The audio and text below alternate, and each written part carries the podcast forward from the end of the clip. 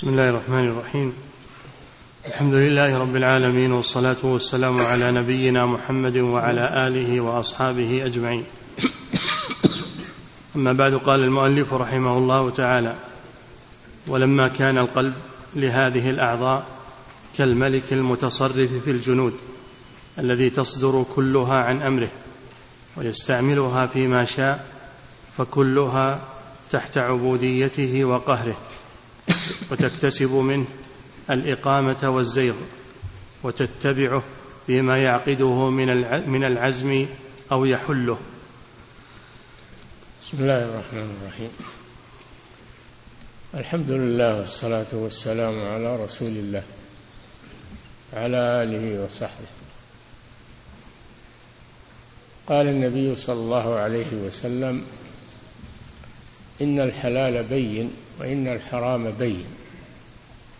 وبينهما أمور مشتبهات لا يعلمهن كثير من الناس. فمن اتقى الشبهات فقد استبرأ لدينه وعرضه. ومن وقع في الشبهات وقع في الحرام. كالراعي يرعى حول الحمى. يوشك أن يقع فيه. ثم قال صلى الله عليه وسلم ألا وإن لكل ملك حمى وإن حمى الله محارمه. ثم قال ألا وإن في الجسد مضغة إذا صلحت صلح الجسد كله وإذا فسدت فسد الجسد كله. ألا وهي القلب. فالحلال بين والحرام بين. ولكن هذا يعتمد على تمييز القلب وفقه القلب وحياته. ولهذا قال صلى الله عليه وسلم ألا وإن في الجسد مضغة. يعني قطعة لحم. وهي القلب. إذا صلحت صلحت هذه المضغة استقامت لله سبحانه وتعالى تركت الحرام واقتنعت بالحلال تجنبت الشبهات صلح الجسد كله. وإذا فسدت هذه المضغة فسد الجسد كله. وهذا الكتاب ينبني على هذا الحديث تقريبا. كله بيان لكيد الشيطان لابن آدم ومحاولته إفساد القلوب. فإذا فسدت القلوب فلا فائدة في الجسم. ولو كان من أصح الناس. لو كان من أصح الناس صحة عضوية. إلا أنه إذا كان مريضا مرضا معنويا فلا فائدة بالصحة العضوية. يفسد الجسد كله بفساد القلب.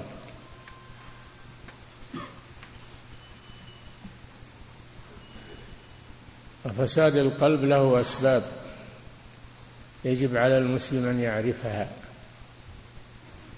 وأن يتجنبها إذا كان يريد صلاح قلبه. فيعتني المسلم بقلبه. الله جل وعلا قال فإنها لا تعمى الأبصار ولكن تعمى القلوب التي في الصدور. لهم قلوب لا يفقهون بها. لا يفقهون بها. هؤلاء أهل النار. لقد ذرأنا لجهنم كثيرا من الجن والإنس. لهم قلوب شوف بدأ بالقلوب. لهم قلوب لا يفقهون بها يعني لا يفهمون. لا يفهمون أدلة الكتاب والسنة. ولهم أعين لا يبصرون بها. ينظرون إلى الأشياء من آيات الله الكونية ولا يستفيدون ويستدلون بها على عظمة الله وقدرته. وإنما يعجبون بها من ناحية المناظر يسمونها التنزه يتنزهون فيها ينظرون لها من ناحية المناظر. الطبيعية كما يسمونها ولا يتفكرون فيما وراء ذلك. الله جل وعلا قال سيروا في الأرض فانظروا كيف كان عاقبة المكذبين. فالنظر في هذه الآيات إنما هو للاعتبار والاتعاظ لا للنزهة فقط والترويح عن النفس وإنما هو للاعتبار والاتعاظ لا سيما آثار الأمم السابقة. فينظر فيها نظر اعتبار واتعاظ لا نظر تفرج والنزهة وافتخار بالآثار كما يقولون. لا.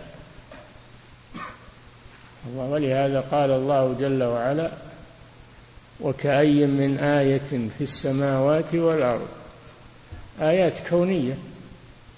وكأي من آية في السماوات والأرض يمرون عليها وهم عنها معرضون. ما يستفيدون منها إلا ترويح عن النفس تفرج النزهة فقط. وهذا مثل نظر البهائم. لا يفيد صاحبه شيء. لهم آذان لا يسمعون بها. كما أنهم لا ينظرون إلى الآيات الكونية فهم لا يسمعون الآيات القرآنية. سماع سماع فقه واعتبار. وإنما يستمعون الآيات القرآنية لحسن صوت القارئ والترتيل فقط وتمتيع النفس بالصوت وترتيل الآيات ولذلك يقرؤونه ولا يستفيدون منه. يقرؤونه في الحافل في الندوات في كل شيء ما هم يقرؤونه للاعتبار. ولذلك لا تخشع قلوبهم ولا تبكي عيونهم. وهم يسمعون كلام الله الذي لو أنزله الله على جبل لرأيته خاشعا متصدعا من خشية الله. كأي من آية في السماوات والأرض يمرون عليها وهم عنها معرضون. ما يستفيدون منها شيئا.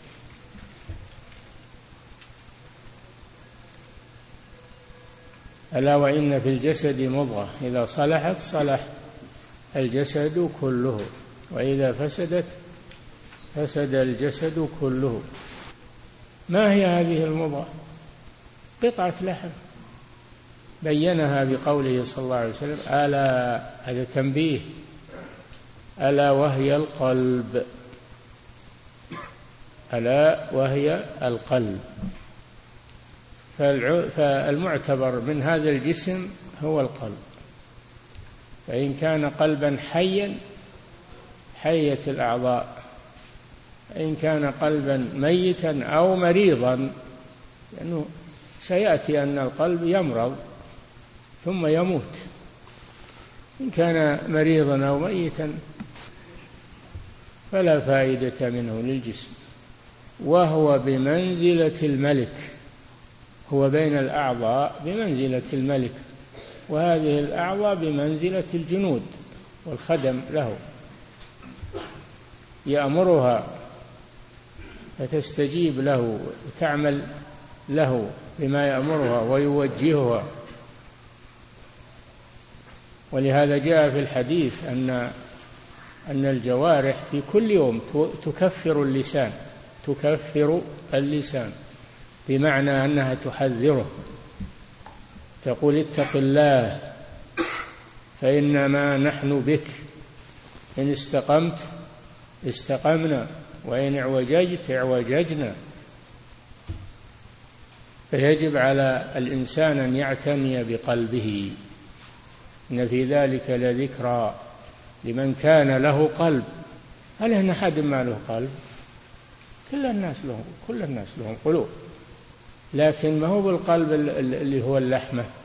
قلب الذي الذي يفكر ويستدل ويفقه عن الله عز وجل. لمن كان له قلب يعتبر به ويتبع أما اللي ما يعتبر كأنه ليس له قلب. وإن كان له قلب حيواني لكن ليس له قلب مستنير. سيأتي كلام المؤلف على القلب و وأدوائه وما يعرض له وعلاجه سيأتي. هذا مفصلا. نعم.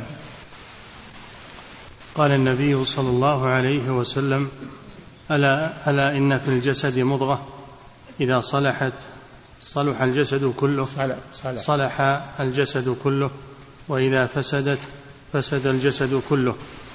فهو ملكها وهي المنفذة لما يأمرها به القابلة لما يأتيها من هديه ولا يستقيم لها شيء من أعمالها حتى تصدر عن قصده ونيته وهو المسؤول عنها كلها وهو المسؤول عنها كلها لأن كل, لأن كل راع مسؤول عن رعيته. كان نعم. فالقلب راع على الأعضاء وهو مسؤول عن رعيته وداخل في الحديث فكلكم راع وكل كلكم مسؤول عن رعيته. نعم. كان الاهتمام بتصحيحه وتسديده. لما كان كذلك الجواب كان الاعتناء به. هذا هو جواب لما السابقة. نعم. كان الاهتمام بتصحيحه وتسديده. أولى ما اعتمد عليه السالكون. أولى ما اعتمد عليه السالكون.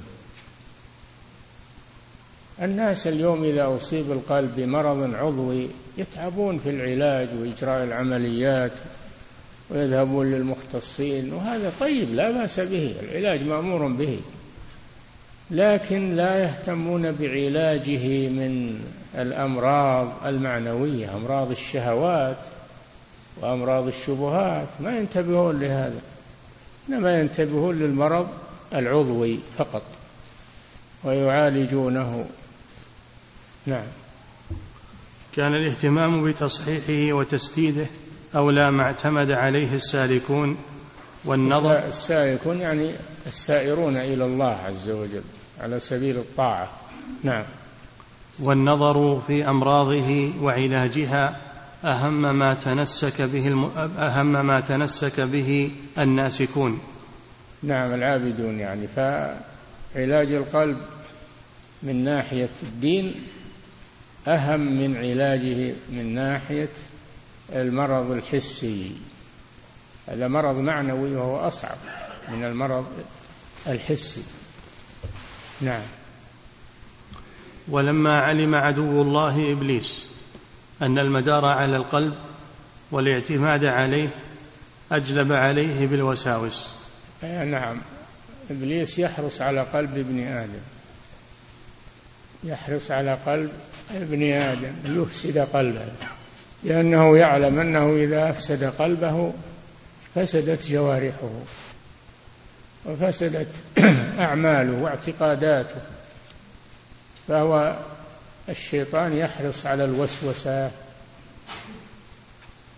على الوسوسة في القلوب وعلى الهواجس وشغل القلوب عن طاعة الله عز وجل شغلها بحب الشهوات وحب الشبهات لأنه يعلم أنه إذا أفسد القلب استراح من ابن آدم فهو يجلب على قلب الإنسان. نعم.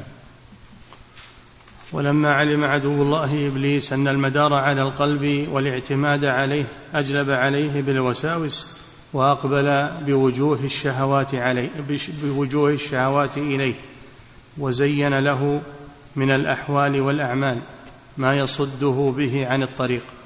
زين له من الأحوال والأعمال ما يصده عن الطريق الصحيح.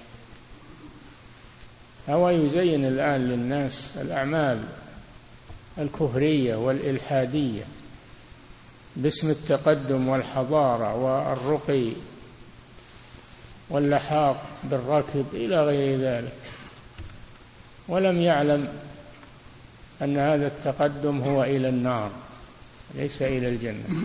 الشيطان يقوده إلى النار إنما يدعو حزبه ليكونوا من أصحاب السعير.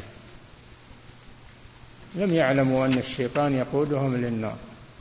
ولذلك يحسنون الإلحاد يحسنون الحرية البهيمية يحسنون الانفلات من طاعة الله يقولون هذه حرية وأنتم عندكم كهنوت عندكم كبت عندكم وصاية على الناس عندكم ويزهدون في أمور الدين وأمور العلم والدعوة إلى الله ويفتح للناس أبواب الحريات الشيطانية. فليتنبه الناس لهذا هذه قيادة الشيطان. يتبعه شياطين الإنس.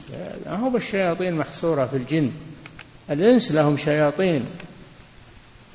يعينون شياطين الإنس. نعم.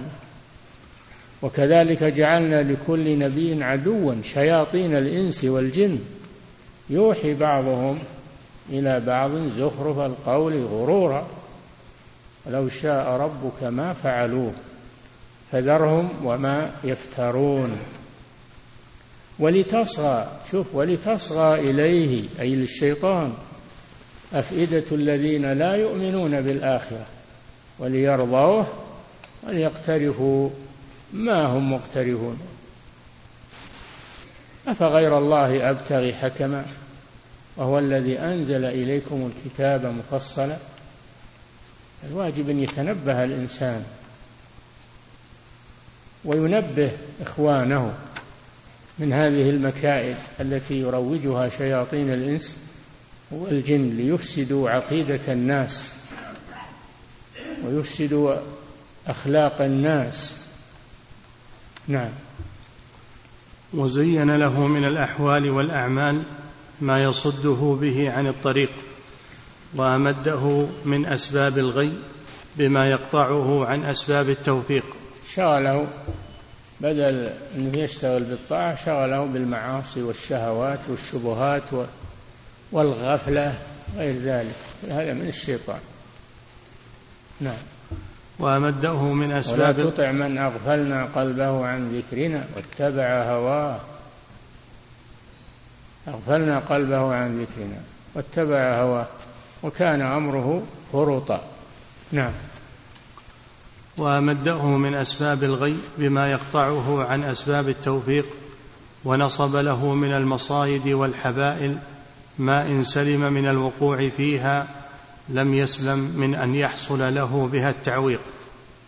نصب له من من الحبائل والمصايد في طريقه إلى الله يحفر له الحفر وينصب له الشباك ليصطاده لئلا يمضي إلى طريق الحق. هذا عمل الشيطان. وقد تعهد بذلك لما لعنه الله وطرده. بسبب تكبره على آدم قال أرأيتك هذا الذي كرمت علي؟ لئن أخرتني إلى يوم القيامة لأحتنكن ذريته إلا قليلا. قال اذهب فمن تبعك منهم. فإن فقال قال فاذهب فمن تبعك منهم فإن جزاء فإن نعم. فإن جهنم نعم جزاء موفورا.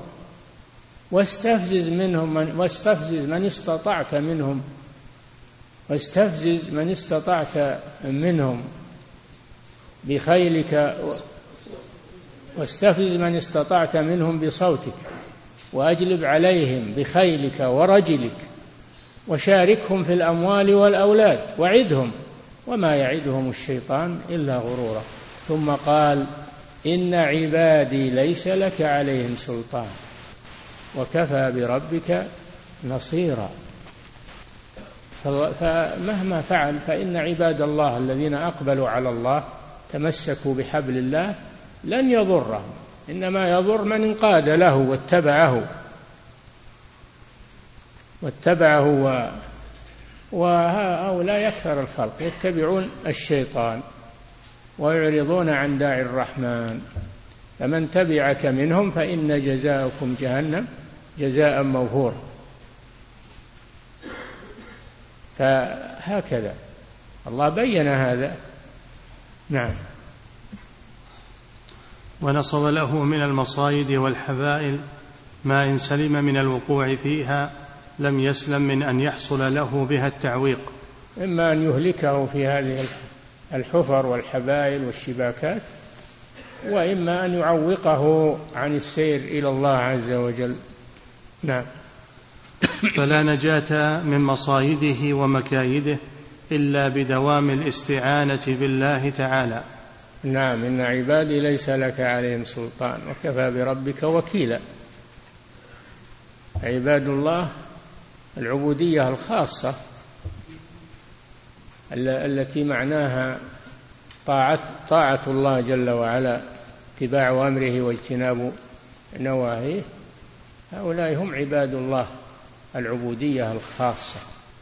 إن عبادي ليس لك عليهم سلطان أي لا تقدر على أن تصدهم لأنهم في عصمة الله وحماية الله وحفظه الواجب على العبد أن يلجأ إلى الله من هذا العدو. ومن استجار بالله واستعاذ بالله أعاذه الله وأجاره. نعم. فلا نجاة من مصايده ومكايده إلا بدوام الاستعانة بالله تعالى والتعرض لأسباب مرضاته والتجاء القلب إليه وإقباله عليه في حركاته وسكناته. لا ينجو من الشيطان إلا إذا أقبل على الله وعلى طاعته واتبع رسوله صلى الله عليه وسلم. فإنه ينجو ولا وليس للشيطان عليه سبيل. نعم. والتجاء القلب إليه وإقباله عليه في حركاته وسكناته والتحقق بذل العبودية الذي هو أولى ما تلبس به الإنسان ليحصل له الدخول في ضمان إن عبادي ليس لك عليهم سلطان. ذل العبودية يكون عزا من تواضع لله رفعه فإذا ذللت لله أعزك الله وإذا تواضعت لله رفعك الله. العبادة هي غاية الحب لله عز وجل مع غاية الذل له سبحانه وتعالى. فالذي يحب الله ولا يذل هذا ليس عابدا والذي يذل ولا يحب هذا ليس عابدا. إنما العابد الذي يجمع بين المحبة مع, مع, مع يجمع بين كمال المحبة لله مع كمال الذل لله سبحانه وتعالى. نعم. ليحصل له الدخول في ضمان إن عبادي ليس لك عليهم سلطان فهذه الإضافة هي القاطعة بين العبد وبين الشياطين. نعم. إن عبادي أضافهم إليه سبحانه وتعالى. لأن هناك عباد للشيطان عباد للرحمن فالذين أضافهم الله إليه هذه إضافة تشريف وتكريم. فليس للشيطان عليهم سبيل لأنهم في حماية الله عز وجل. نعم. فهذه الإضافة هي القاطعة بين العبد وبين الشياطين وحصولها بسبب تحقيق مقام العبودية لرب العالمين. نعم. وإشعار القلب بإخلاص العلم ودوام اليقين. فإذا أشرب القلب العبودية والإخلاص صار عند الله من المقربين وشمله استثناء إلا عبادك منهم المخلصين. الشيطان قال لو زينن لهم في الأرض ولأغوينهم أجمعين. إلا عبادك إلا استثنى لأنه يعرف هذا. ما له عليهم سبيل. إلا عبادك منهم المخلصين الذين أخلصتهم لعبادتك. نعم. ولما من الله الكريم بلطفه بالاطلاع على ما أطلع عليه من أمراض القلوب وأدوائها وما يعرض لها من وساوس الشياطين أعداءها وما تثمرها تلك الوساوس من الأعمال وما يكتسب القلب بعدها من الأحوال فإن العمل السيء مصدره عن فساد قصد القلب ثم يعرض للقلب من فساد العمل قسوة فيزداد مرضا على مرضه حتى يموت. ويبقى نعم المعاصي تقسي القلب. المعاصي تقسي القلب ثم في النهاية تحيط به ويطبع عليه. كلا بل ران على قلوبهم ما كانوا يكسبون.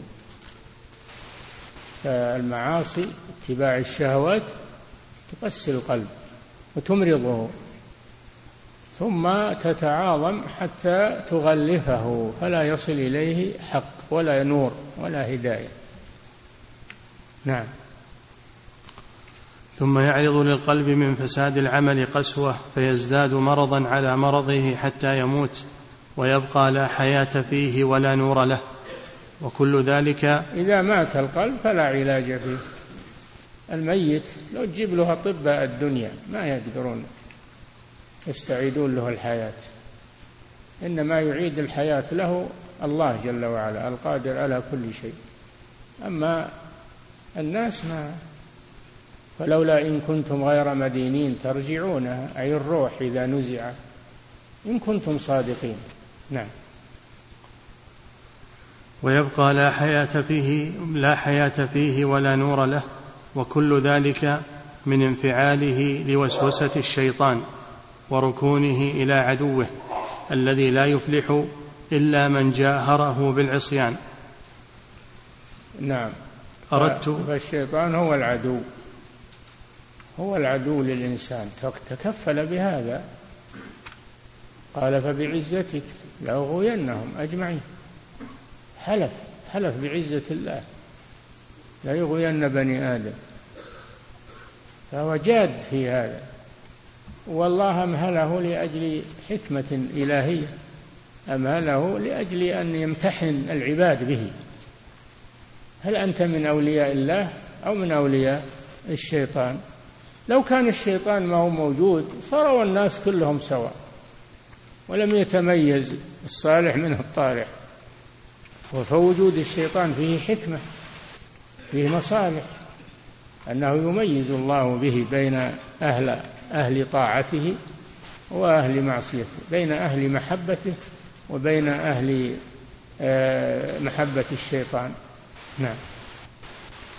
أردت أن أقيد ذلك فيها. أردت هذا الجواب جواب بداية الكلام. نعم. أردت أن أقيد ذلك في هذا الكتاب. لأستذكره معترفا فيه لله بالفضل والنعمة وينتفع به من نظر فيه داعيا لمؤلفه بالمغفرة والرحمة. يقول أنا عملت هذا الكتاب لنفسي أول شيء. وهكذا الإنسان يبدأ بنفسه. عملت هذا الكتاب لنفسي لأتذكر به وأتعظ به ولينتفع به من شاء من عباد الله عز وجل. نعم. وينتفع به من نظر فيه داعيا لمؤلفه بالمغفرة والرحمة وسميته إغاثة اللهفان في مصايد الشيطان. إغاثة اللهفان يعني الملهوف الملهوف الذي وقع في الخطر. يحتاج إلى إغاثة. ما الذي يغيثه؟ بين له الشيخ في هذا الكتاب أسباب الإغاثة من من مصائد الشيطان. الشيطان ينصب للناس مصائد في طريقهم حفر شبهات دعايات ينصبها لهم. فقل من ينجو منها إلا من أقبل على كتاب الله وسنة رسوله صلى الله عليه وسلم وتفقه فيهما وعمل بهما. ما في طريق غير هذا. نعم. وسميته إغاثة اللهفان في مصايد الشيطان ورتبته ثلاثة عشر بابا. انتبهوا نعم. الباب الأول بانقسام القلوب إلى صحيح وسقيم وميت. نعم.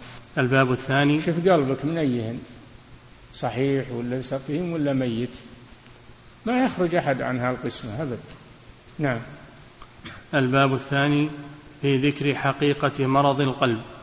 يعني ما عرفنا أن القلب يمرض. ما هي أسباب مرض القلب؟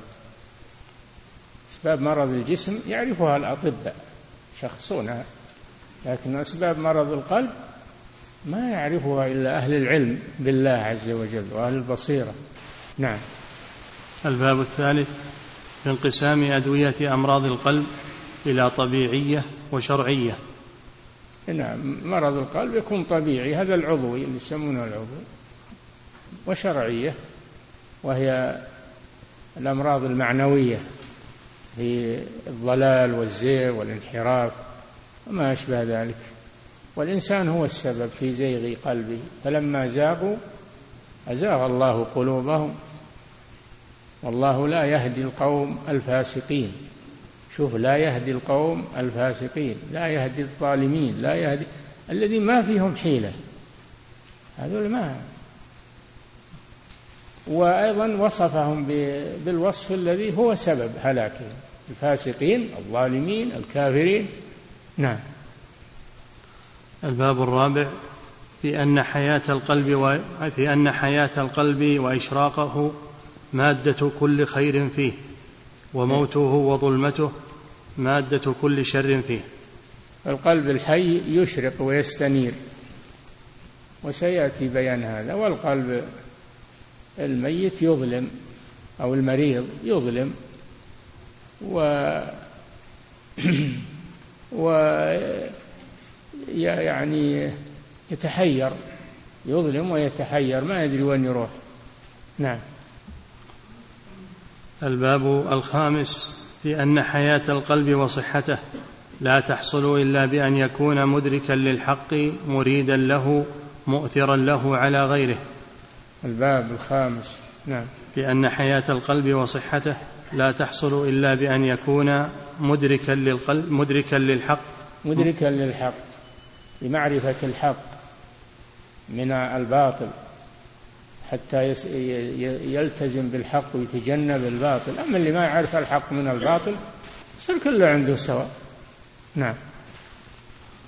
لا تحصل بأن لا تحصل إلا بأن يكون مدركا للحق مريدا له مؤثرا. ولا يكفي أنه يكون عارفا بالحق أيضا.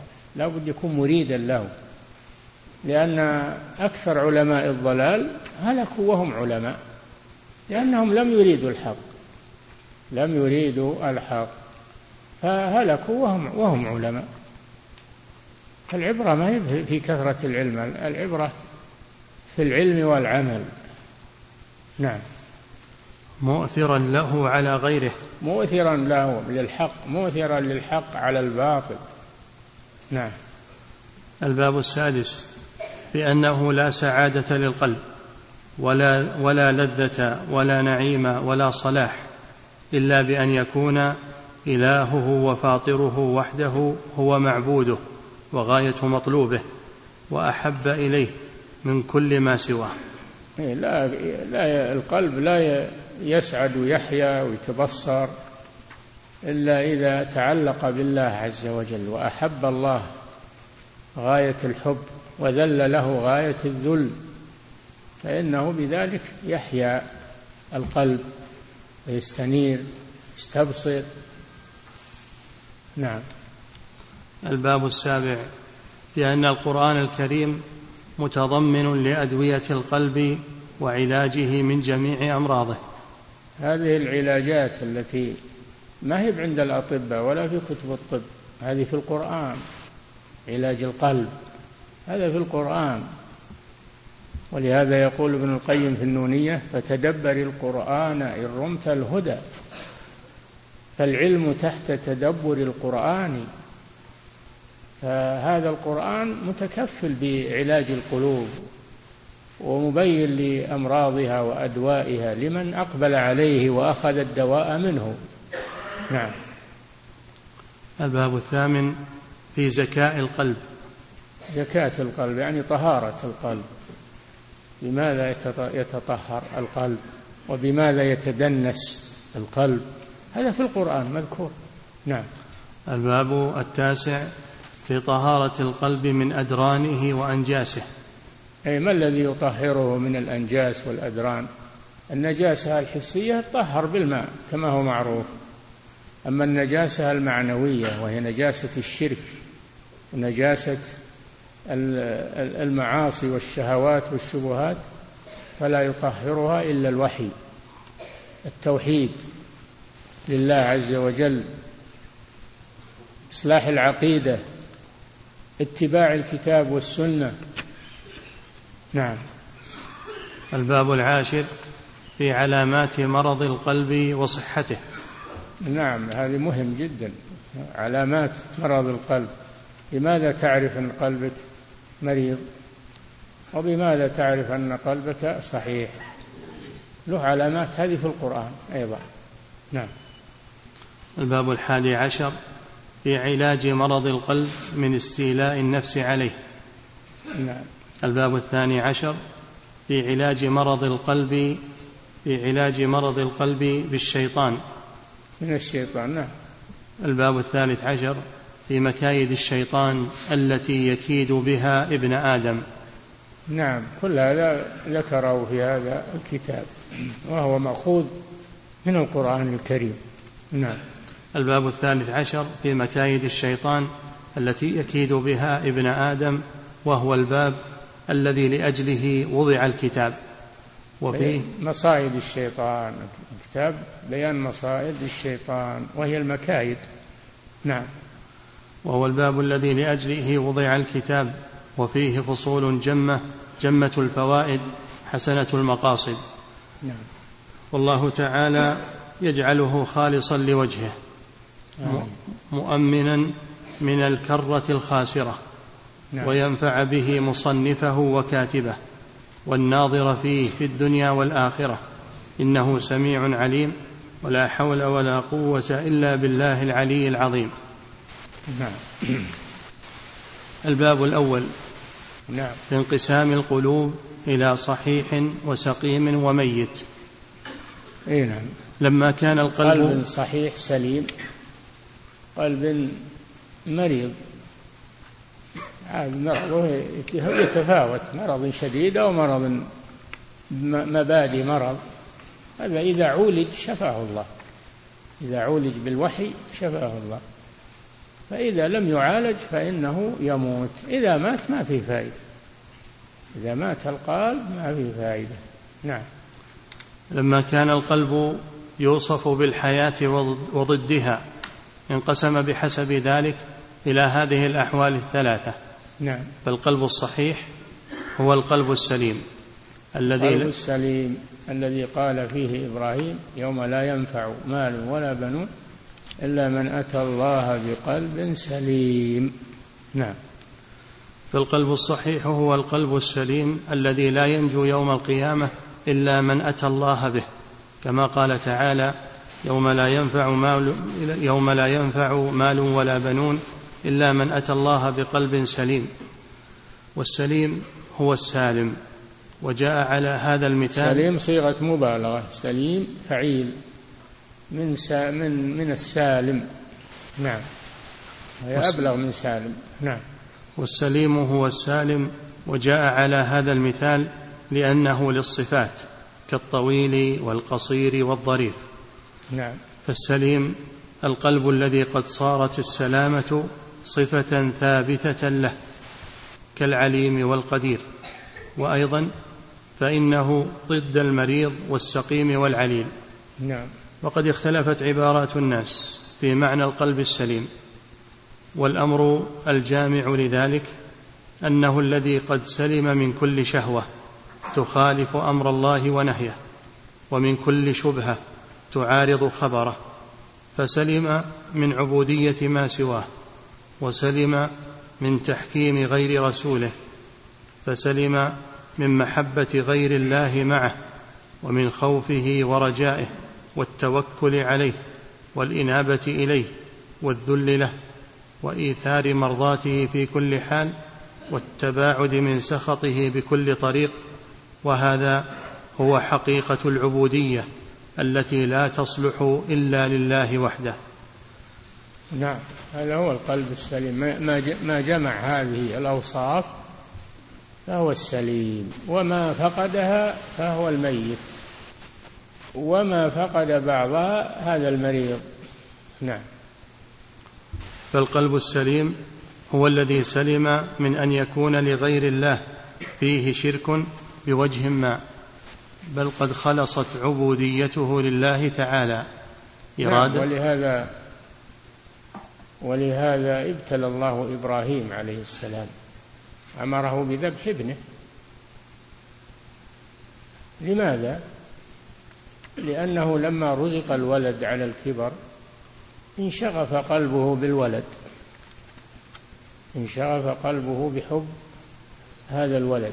الله جل وعلا أراد أن يكون حبه خالصا لله. خالصا لله. فأمره بذبحه. ابتلاء وامتحانا فأقدم على ذبحه طاعة لله. فحينئذ صارت طاعة الله أحب إليه من الولد. نجح في الامتحان. نجح في الامتحان. لأنه لما أقدم على ذبحه وتله للجبين ما بقي إلا يجر السكين على حلقه. أنقذه الله سبحانه لأنه حصل الغرض وهو أنه آثر محبة الله على محبة الولد. نعم. فالقلب السليم هو الذي سلم من أن يكون لغير الله فيه شرك بوجه ما بل قد خلصت عبوديته لله تعالى إرادة ومحبة وتوكلا وإنابة وإخباتا وخشية ورجاء. نعم. وخلص عمله لله. فإن أحب أحب في الله.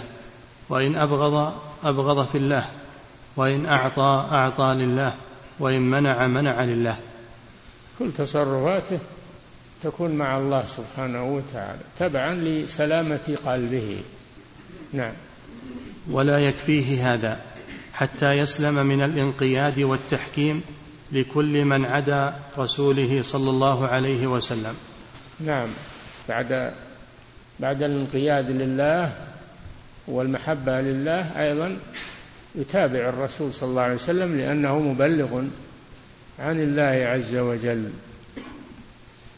من أطاع من يطع الرسول فقد أطاع الله. نعم. فيعقد قلبه معه عقدا محكما. على الائتمام والاقتداء به وحده. فيكون الإخلاص لله والمتابعة للرسول صلى الله عليه وسلم. نعم. فيعقد قلبه معه عقدا محكما على الائتمام والاقتداء به وحده دون يعني كل أحد. يعني بالرسول صلى الله عليه وسلم. يتخذ الرسول إماما له أي قدوة له لا يقتدي بغيره. متبوعا له ولا يكون تابع متبوعه غير الرسول صلى الله عليه وسلم لأنه هو الذي يدل على الله ويوصل إلى الله عز وجل. نعم. في الأقوال والأعمال أقوال القلب وهي العقائد وأقوال اللسان وهي الخبر عما في القلب وأعمال القلب وهي الإرادة والمحبة والكراهة وتوابعها وأعمال الجوارح. فيكون الحاكم عليه في ذلك كله دقه وجل وجله هو ما جاء به الرسول صلى الله عليه وسلم. فلا يتقدم بين يديه بعقيدة ولا قول ولا عمل. كما قال تعالى يا أيها الذين آمنوا لا تقدموا بين يدي الله ورسوله أي لا تقولوا حتى يقول ولا تفعلوا حتى يأمر. لا تقولوا حتى يقول الرسول صلى الله عليه وسلم. ولا تفعلوا حتى يأمر.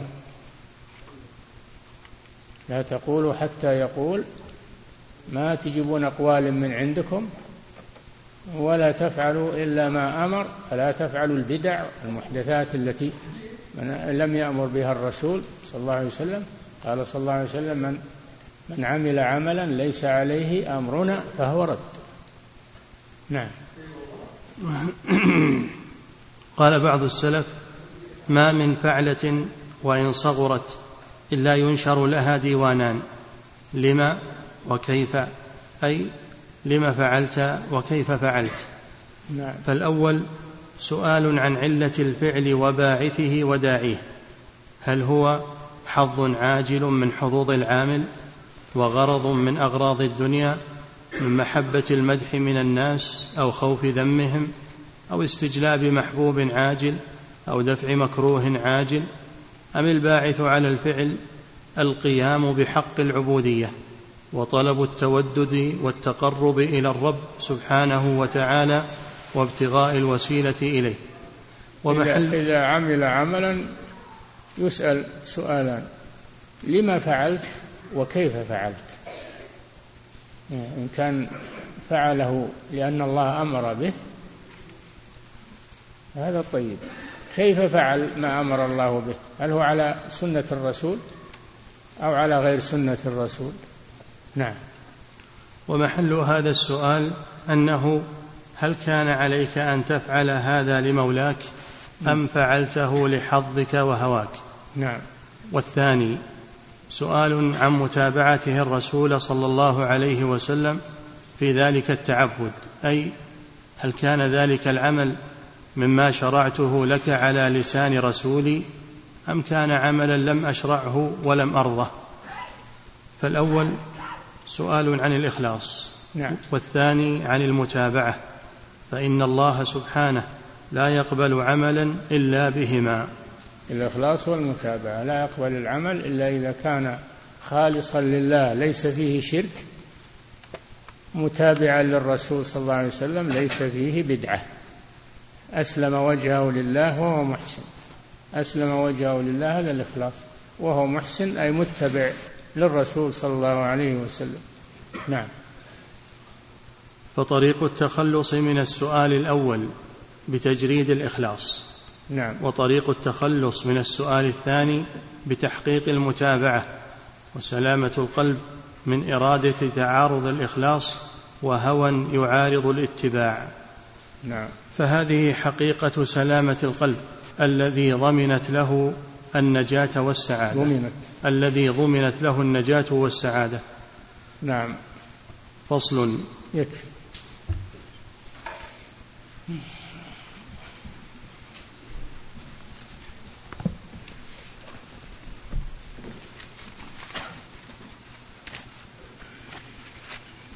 فضيلة الشيخ وفقكم الله.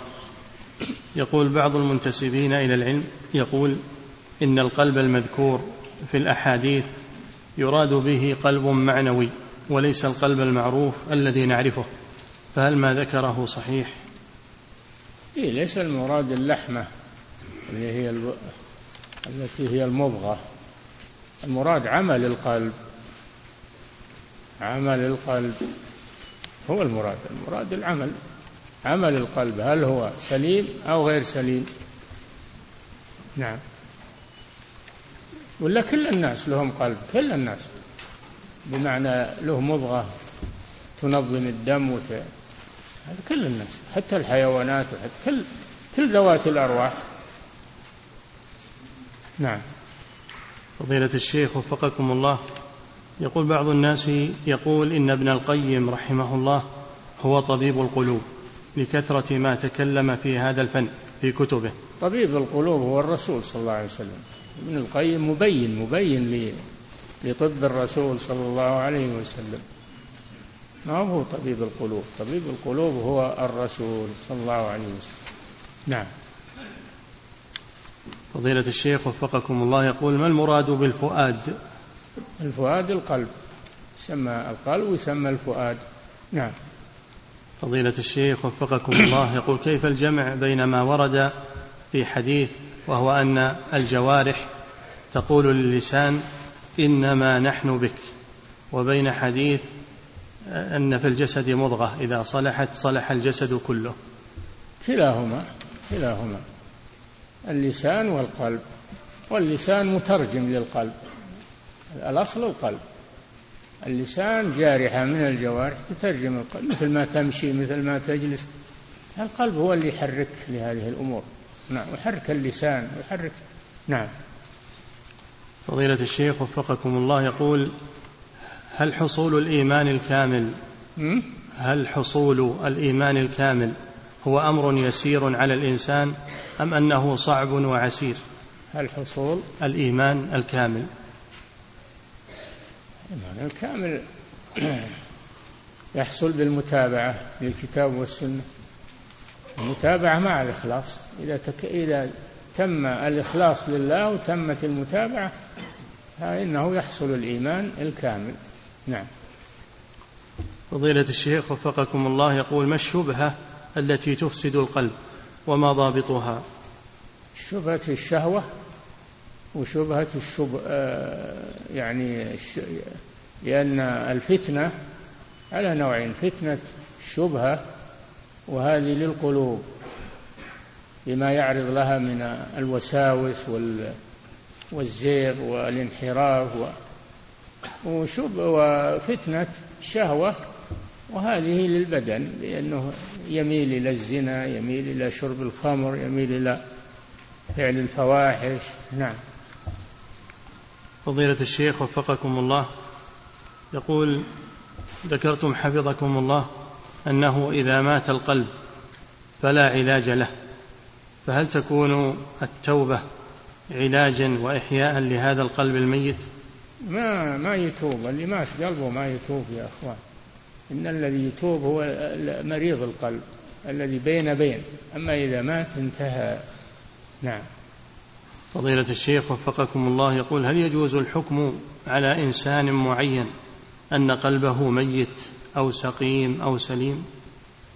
لا يعلم الغيب إلا الله القلوب لا يعلمها إلا الله لكن حنا ننظر إلى تصرفاته وأعماله نستدل بها على أحوال قلبه. نعم. فضيلة الشيخ وفقكم الله في قوله سبحانه إلا عبادك منهم المخلصين بفتح اللام بدلا من كسرها.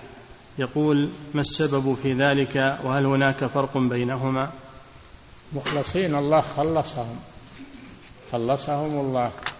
المخلصين هم أخلصوا أعمالهم لله من الشرك ومن الرياء ومن نعم. فضيلة الشيخ وفقكم الله. يقول هل يحرم طالب العلم هل يحرم العلم والطاعة بسبب ذنوبه؟ نعم قد يحرم طلب العلم بسبب ذنوبه وبسبب إعراضه وتناسيه للعلم و أو بغضه للعلم. بعضهم يبغض العلم ويبغض العلماء فيحرم والعياذ بالله. نعم. فضيلة الشيخ وفقكم الله يقول ما العلامات التي تدل على أن القلب قد مات؟ إذا كان لا يحس بشيء إذا كان لا يحس بشيء لا ينتفع بموعظة لا يهتدي بإرشاد لا يقبل النصح لا. فهذا هو قلبه ميت. نعم. أنا قلت لكم ما يعلم القلوب إلا الله لكن نحن نستدل بالأعمال الظاهرة. نعم. فضيلة الشيخ وفقكم الله الذي يقترف بعض الذنوب لكنها دون الكبائر فهل يكون قلبه سليما أو سقيما؟ لا هو بسليم ولا سقيم بينه هنا يصير مريض. لأن الذنوب تمرض القلب تؤثر عليه. نعم. فضيلة الشيخ وفقكم الله يقول طالب العلم الذي تتقلب نيته عليه ماذا عليه أن يفعل؟ عليه أن يرجع إلى الله ويخلص النية لله عز وجل ويستغفر ويخلص نيته لله عز وجل. نعم. فضيلة الشيخ وفقكم الله يقول ذكرتم حفظكم الله أن العبادة هي كمال المحبة مع كمال الذل لله عز وجل. نعم. فهل يستطيع الإنسان أن يكمل محبته لله عز وجل وذله له؟ أي نعم ينفي. إذا إذا عرض له محبة لغير الله ينفيها ويتركها. يستطيع هذا. إذا إذا ذل لشيء يتوب إلى الله ويذل لله وحده عز وجل. نعم. فضيلة الشيخ وفقكم الله يقول هل يستطيع الطبيب اكتشاف جنس الجنين بالوسائل الحديثة قبل نفخ الروح أم أن هذا يختص بعلم الله سبحانه وتعالى؟ لا يمكن يعرف هل هو ذكر ولا أنثى. لكن ما يعرف هل يعيش أو ما يعيش. لا يعرف هل هو شقي أو سعيد. لا يعرف أحواله. إنما يعرف جسمه فقط. هل هو هل هو ذكر ولا أنثى؟ بأعضائه. بأعضائه التي لأنها إذا فرضت الأعضاء إذا فرضت الأعضاء تبين هل هو ذكر ولا أنثى. وهذا يكشفه المجهر. نعم. فضيلة الشيخ وفقكم الله يقول كيف يكون الإنسان عالما لكنه ليس مريدا له؟ تعلم العلم وتفقه لكنه ما يعمل به ما يعمل به ولا ما يمكن يكون عالم وهو ما أراد. لازم من إرادة التعلم لازم من إرادة التعلم. فالإرادة إذا كانت لأجل العلم فقط هذه ما ما تنفع. إذا كانت لأجل العلم والعمل هذه هي هي الإرادة الصحيحة. نعم. لأن بعض الناس تعلم يبي يصير عالم. ليقال هو عالم وقد قيل كما في الحديث. أو لينال غرضا من الدنيا يتوظف ليعمل كذا. هذا ما له ما له إلا ما نوى. ما له إلا ما نوى. نعم. وإنما لكل امرئ ما نوى. فمن كانت هجرته لله ورسوله فهجرته لله ورسوله. إن كانت هجرته لدنيا يصيبها أو امرأة ينكحها فهجرته إلى ما هاجر إليه ولا تكن لله عز وجل. نعم. فضيلة الشيخ وفقكم الله يقول هناك بعض المساجد يضعون سماعات ذات صوت عال جدا. في بعض الأحيان أدخل لمثل هذه المساجد فأخرج منها مباشرة وأصلي في البيت منفردا. فهل علي إثم في ذلك؟ نعم لا تترك صلاة الجماعة. وتنصح الإمام تقول أن صوت المكبر زايدا عن الحاجة يشوش على المأمومين ويشوش على البيوت ويشوش على الناس ويشوش على المساجد اللي حولك. فأصبح أذى. وأنت لا ترضى بالأذى.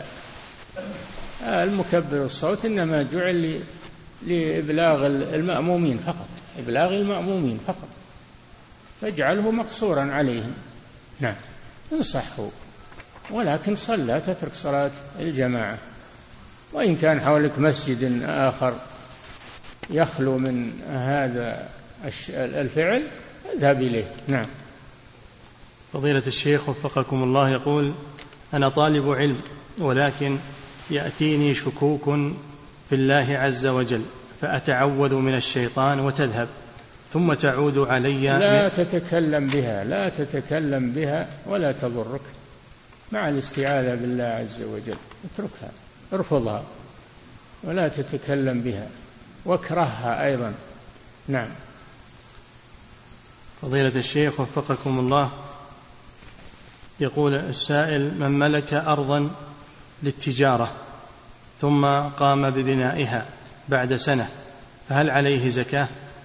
إذا تمت السنة عليها وهو ناو أنها للبيع ففيها زكاة تلك السنة فإذا بناها خرجت من الزكاة في المستقبل أما السنة اللي تمت وهو ناويها للبيع تقررت فيها الزكاة نعم فضيلة الشيخ وفقكم الله يقول مسألة أن العقل هل هو موجود في القلب أم في الدماغ؟ هل لهذا دليل شرعي في بيان ذلك؟ الأدلة تدل على أن أن العقل في القلب ولكن له اتصال بالدماغ له اتصال بالدماغ ولذلك إذا أصيب الدماغ اختل التفكير واختل فهو في القلب وله اتصال بالدماغ. نعم. فضيلة الشيخ وفقكم الله. ولو أنه دماغه سليم مية بالمية ولكن قلبه مريض فيه مرض عضوي أيضا ما فلا بد مركز مركز العقل هو في القلب. وله اتصال في الدماغ. نعم. فضيلة الشيخ وفقكم الله. يقول ما حكم الصدقة؟ على العمال في المقبرة وهل ينهى عن الصدقة في هذا المكان؟ إي نعم إي نعم. المقبرة ما هي محل صدقات ولا محل. هل يبي يتصدق؟ يتصدق على المحتاجين في بيوتهم في في الشوارع في أي مكان يصادفهم. نعم. فضيلة الشيخ وفقكم الله يقول أحيانا أستيقظ من النوم فأسمع عن طريق مكبر الصوت أن الإمام في التشهد الأخير. فهل أذهب إلى الصوت تسمع التشهد الأخير؟ كيف؟ هذا. مش اللي يسمعك في التشهد الأخير؟ نعم. يقول فهل يعني يعني تتوقع أنه في التشهد الأخير. نعم. يقول فهل أذهب إلى المسجد لأدرك الصلاة هناك أم لأن أصلي مع زوجتي في البيت؟ إذا كان حولك مسجد التمس مسجدا تقام فيه الصلاة واذهب إليه وصل مع الجماعة. إذا كان ما حولك مسجد اذهب إلى المسجد أيضا. ربما تصادف ناسا يصلون فاتتهم الصلاة صلي معهم أو أحد يأتي وتصلي أنت وياه. اذهب اذهب إلى المسجد استبرئ الحال. نعم.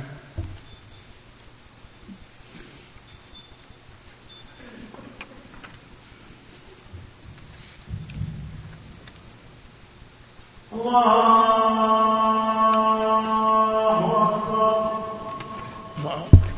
نعم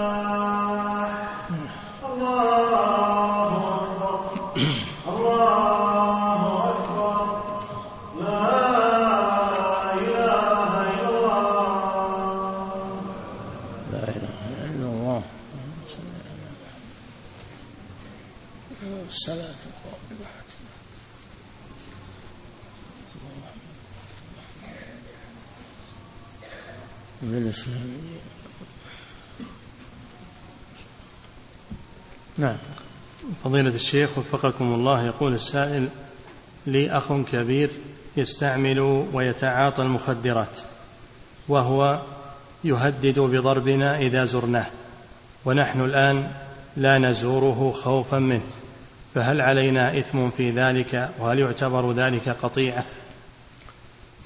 إذا خفتم منه فلا تزوروه إذا خفتم أنه يضربكم أو يبطش بكم فلا تزوروه لأنه ما هو بعاقل هذا. لأن المخدرات تغير العقل والعياذ بالله. هذا خطر عليكم. نعم.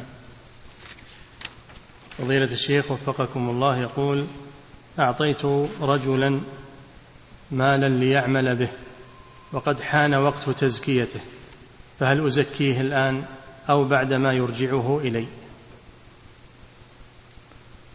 إذا أعطيت نعم. أعطيت رجلا مالا ليعمل به. يعمل به على أنه مضاربة والربح بينك وبينه أو على أنه أقرضته إياه يعمل به. يحتمل هذا. إذا كنت تريد أنك أقرضته المال فهذا دين. أصبح دينا. إذا كان الرجل يعني غير مماطل وغير مفلس فإنك تزكيه كل سنة لأنه في حكم المقبوض في يدك. أما إذا كان إنه مفلس ولا إنه مماطل ولا تدري حصل لك ولا ما حصل هذا الزكيه إذا قبضته سبيله سبيل الدين. أما إذا أعطيته إياه على أنه مضاربة يتجر به والربح بينكما هذه مضاربة وليست قرضا. هذا يزكى المال أصبح شركة يزكى المال زكاة الشركة. عليك وعليه. يزكى الربح ورأس المال جميع. عليك وعليه هو. نعم. فضيلة الشيخ وفقكم الله يقول السائل إذا بقي علي في الحج طواف الوداع فذهبت إلى جدة مع جماعة من الحجاج من بلدي ثم رجعنا بعد ذلك إلى مكة بعد يوم أو يومين. لنطوف الوداع فهل علينا شيء؟ طوف للوداع مع جماعك اللي بيسافرون. ولا مانع ترجع بعد ذلك إلى مكة ما في مانع. المهم أنك ما تطلع من مكة إلا مودع. فإذا كان جماعك يودعون ودع معهم. ولا مانع أنك ترجع إلى مكة وتجلس فيها وليس عليك وداع لأنك ودعت. نعم. فضيلة الشيخ وفقكم الله يقول ما حكم عدم رفع اليدين عند تكبيرة الإحرام وباقي التكبيرات. تارك لسنة. صلاته صحيحة ولكنه تارك لسنة. نعم.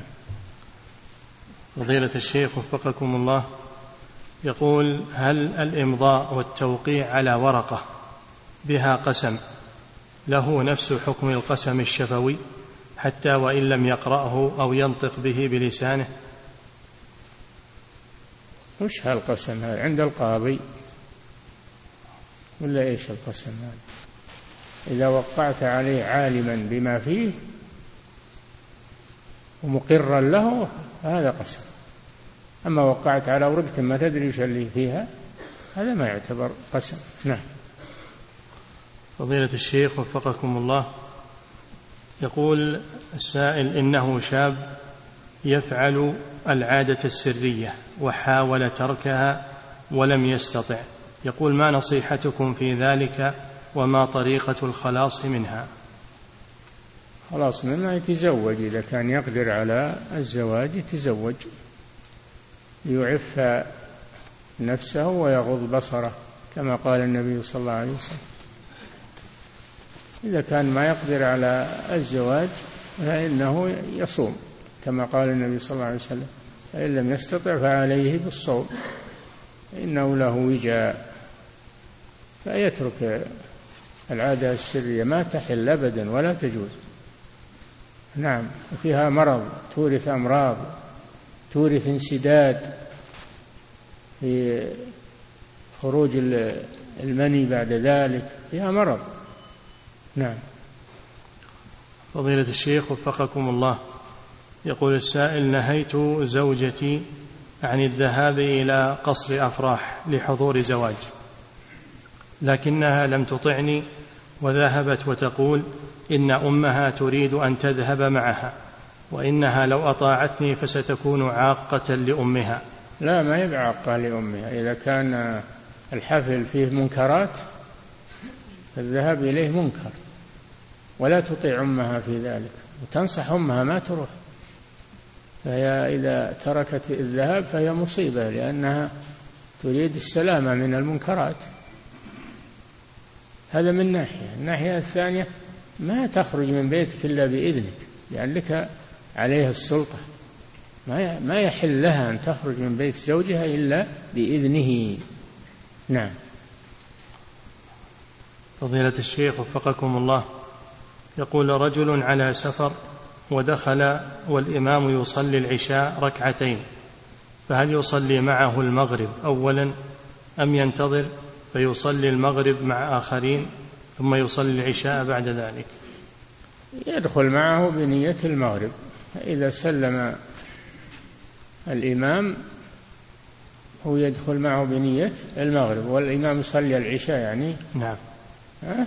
الإمام يصلي العشاء ركعتين. إيه إذا قام يصلي إيش؟ العشاء ركعتين. ليش؟ هو مس... يقول رجل على سفر ودخل والإمام يصلي العشاء إيه؟ ركعتين. سهل يدخل معه إلى منه سلم من الركعتين يقوم هو ويجيب الركعة الثالثة ثم يجلس للتشهد الأخير ويسلم لنفسه. نعم. فضيلة الشيخ وفقكم الله. يقول إذا مس الإنسان الكلب مس ظهره أو رأسه فهل يجب عليه أن يغسل يديه سبع مرات؟ لا لا إذا كان الكلب يابس ما في شيء. ما يتنجس يده إذا كان مسه وهو يابس. نعم. فضيلة الشيخ وفقكم الله يقول ما حكم الصلاة في مكان توجد فيه صور معلقة لذوات الأرواح؟ آه، يحرم أنه يستقبلها. استقبالها حرام لأنه تشبه بعباد الصور. ما إذا كانت في المكان وليست في قبلته فيكره هذا يكره صلاته في مكان فيه صور كراهية. صلاته صحيحة. نعم. فضيلة الشيخ وفقكم الله يقول هل يجوز تركيب السن من ذهب؟ هل هذا جائز؟ إذا احتاج إليه فهو جائز لأن الذهب لا يصدأ. بخلاف الفضة إنها تصدأ في الفم. نعم. فضيلة الشيخ وفقكم الله يقول هل يجوز تلقين الميت بعد دفنه؟ وهل صح في هذا حديث أو أثر؟ لا ما صح فيه. هو ورد فيه لكن ما صح حديث. صحيح أنه لا يجوز تلقين الميت بعد دفنه إنما يلقن عند الاحتضار يلقن لا إله إلا الله لتكون آخر كلامه. نعم. هذا هو الصحيح. نعم. فضيلة الشيخ وفقكم الله يقول رجل فعل جناية واعترف بها وقال شاركني في ذلك فلان فهل يكون عليه شاهدا لا. ما يقبل إقراره على غيره. إقراره عليه هو فقط على نفسه. أما غيره فلا يقبل إقراره عليه. نعم. فضيلة الشيخ وفقكم الله يقول رجل أحرم للعمرة ولبس ملابس الإحرام وكان يرتدي ملابس داخلية وهو عالم بعدم جواز ذلك لكنه يقول إنه لا يقدر ولا يتحمل أن ينزعها فماذا عليه؟ يكون عليه فدية فدية يخير فيها بين إطعام ستة مساكين أو ذبح شاة أو صيام ثلاثة أيام. نعم.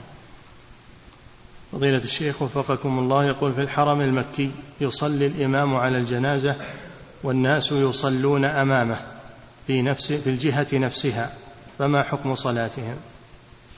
هذا جار البحث فيه مع رئاسة الحرمين جارنا البحث فيه وإن شاء الله ينتهي قريبا. نعم. فضيلة الشيخ وفقكم الله يقول صليت على الجنازة مع الجماعة ثم صليت عليها إماما في المقبرة مرة أخرى فهل طيب. فعلي صحيح؟ إيه طيب لا بأس زيادة خير لك وللميت نعم فضيلة الشيخ وفقكم الله يقول سكنت في بيت جديد وبعد سنة ونصف تبين لي أني أصلي إلى عكس القبلة فماذا يجب علي وماذا يجب على أهلي؟ طيب أنت بين الناس وعندك المساجد ما عندك ناس جيران من المسلمين؟ ما عندك مساجد فيها محاريب؟ إذا كنت مفرطا ولم تسأل أحد أيضا ما تصلي بالمسجد تصلي ببيتك. إلا إذا كنت مثلا في بلاد كفار ولا فيها مسلمون ولا فيها مساجد فأنت تجتهد. تجتهد لمعرفة القبلة وتصلي على حسب اجتهادك. صلاتك صحيحة تقول الله ما استطعت أما إذا كنت مفرطا لم تسأل ولم تستدل بالمساجد فلا بد من إعادة الصلوات لأنك تركت شرطا من شروط صحة الصلاة من غير عذر. نعم. هذا إذا كان الانحراف كليا. يقول أني عكست القبلة يعني كلي. أما إذا كان الانحراف يسيرا فلا يضر. إذا كان الانحراف يسيرا ما يضر هذا. نعم. فضيلة الشيخ وفقكم الله هذه امرأة تقول تقول أمي مريضة وهي تبعد عني أكثر من ثمانين كيلو من بيتي. هل يجوز لي أن أسافر إليها؟ لأقوم بمعالجتها والجلوس بجوارها بدون محرم. لا بد من محرم. ثمانين كيلو مسافة قصر. آه، يذهب معك أحد محارمك ويأديك إليها تجلسين عندها. جزاك الله خيرا. نعم. المهم لا تذهب إلا بمحرم. نعم. فضيلة الشيخ وفقكم الله. يقول ما حكم الخروج من المسجد بعد الأذان لأجل الذهاب إلى درس آخر؟ إذا كان لعذر فلا بأس. بذلك يجوز الخروج من المسجد إلى مسجد آخر لعذر. أما لكونه هو الإمام أو أنه موعد أحد في ذاك المسجد أو إن فيه درس بعد الصلاة هذا لغرض صحيح لا بأس. نعم. فضيلة الشيخ وفقكم الله يقول ما حكم البيع والشراء عن طريق النت بأن تعرض السلعة وتشاهد مباشرة ثم يتفق على السعر وهذا يرسل سلعته والآخر يرسل الثمن. وهل يجوز هذا بالنسبة للذهب والفضة؟ بالنسبة للذهب والفضة لا. أما بالنسبة لغير الذهب والفضة فقد يجوز. وهو محل نظر يعني. محل نظر. الإمام النووي طلعت له على كلام في المجموع كأنه يجيز هذا. كأنه يجيز البيع والشراء من بعد. إلا في الذهب والفضة لا هذا لازم من المجلس تقابض في المجلس. نعم. انتهى الله تعالى أعلم صلى الله وسلم على نبينا محمد وعلى آله وصحبه أجمعين.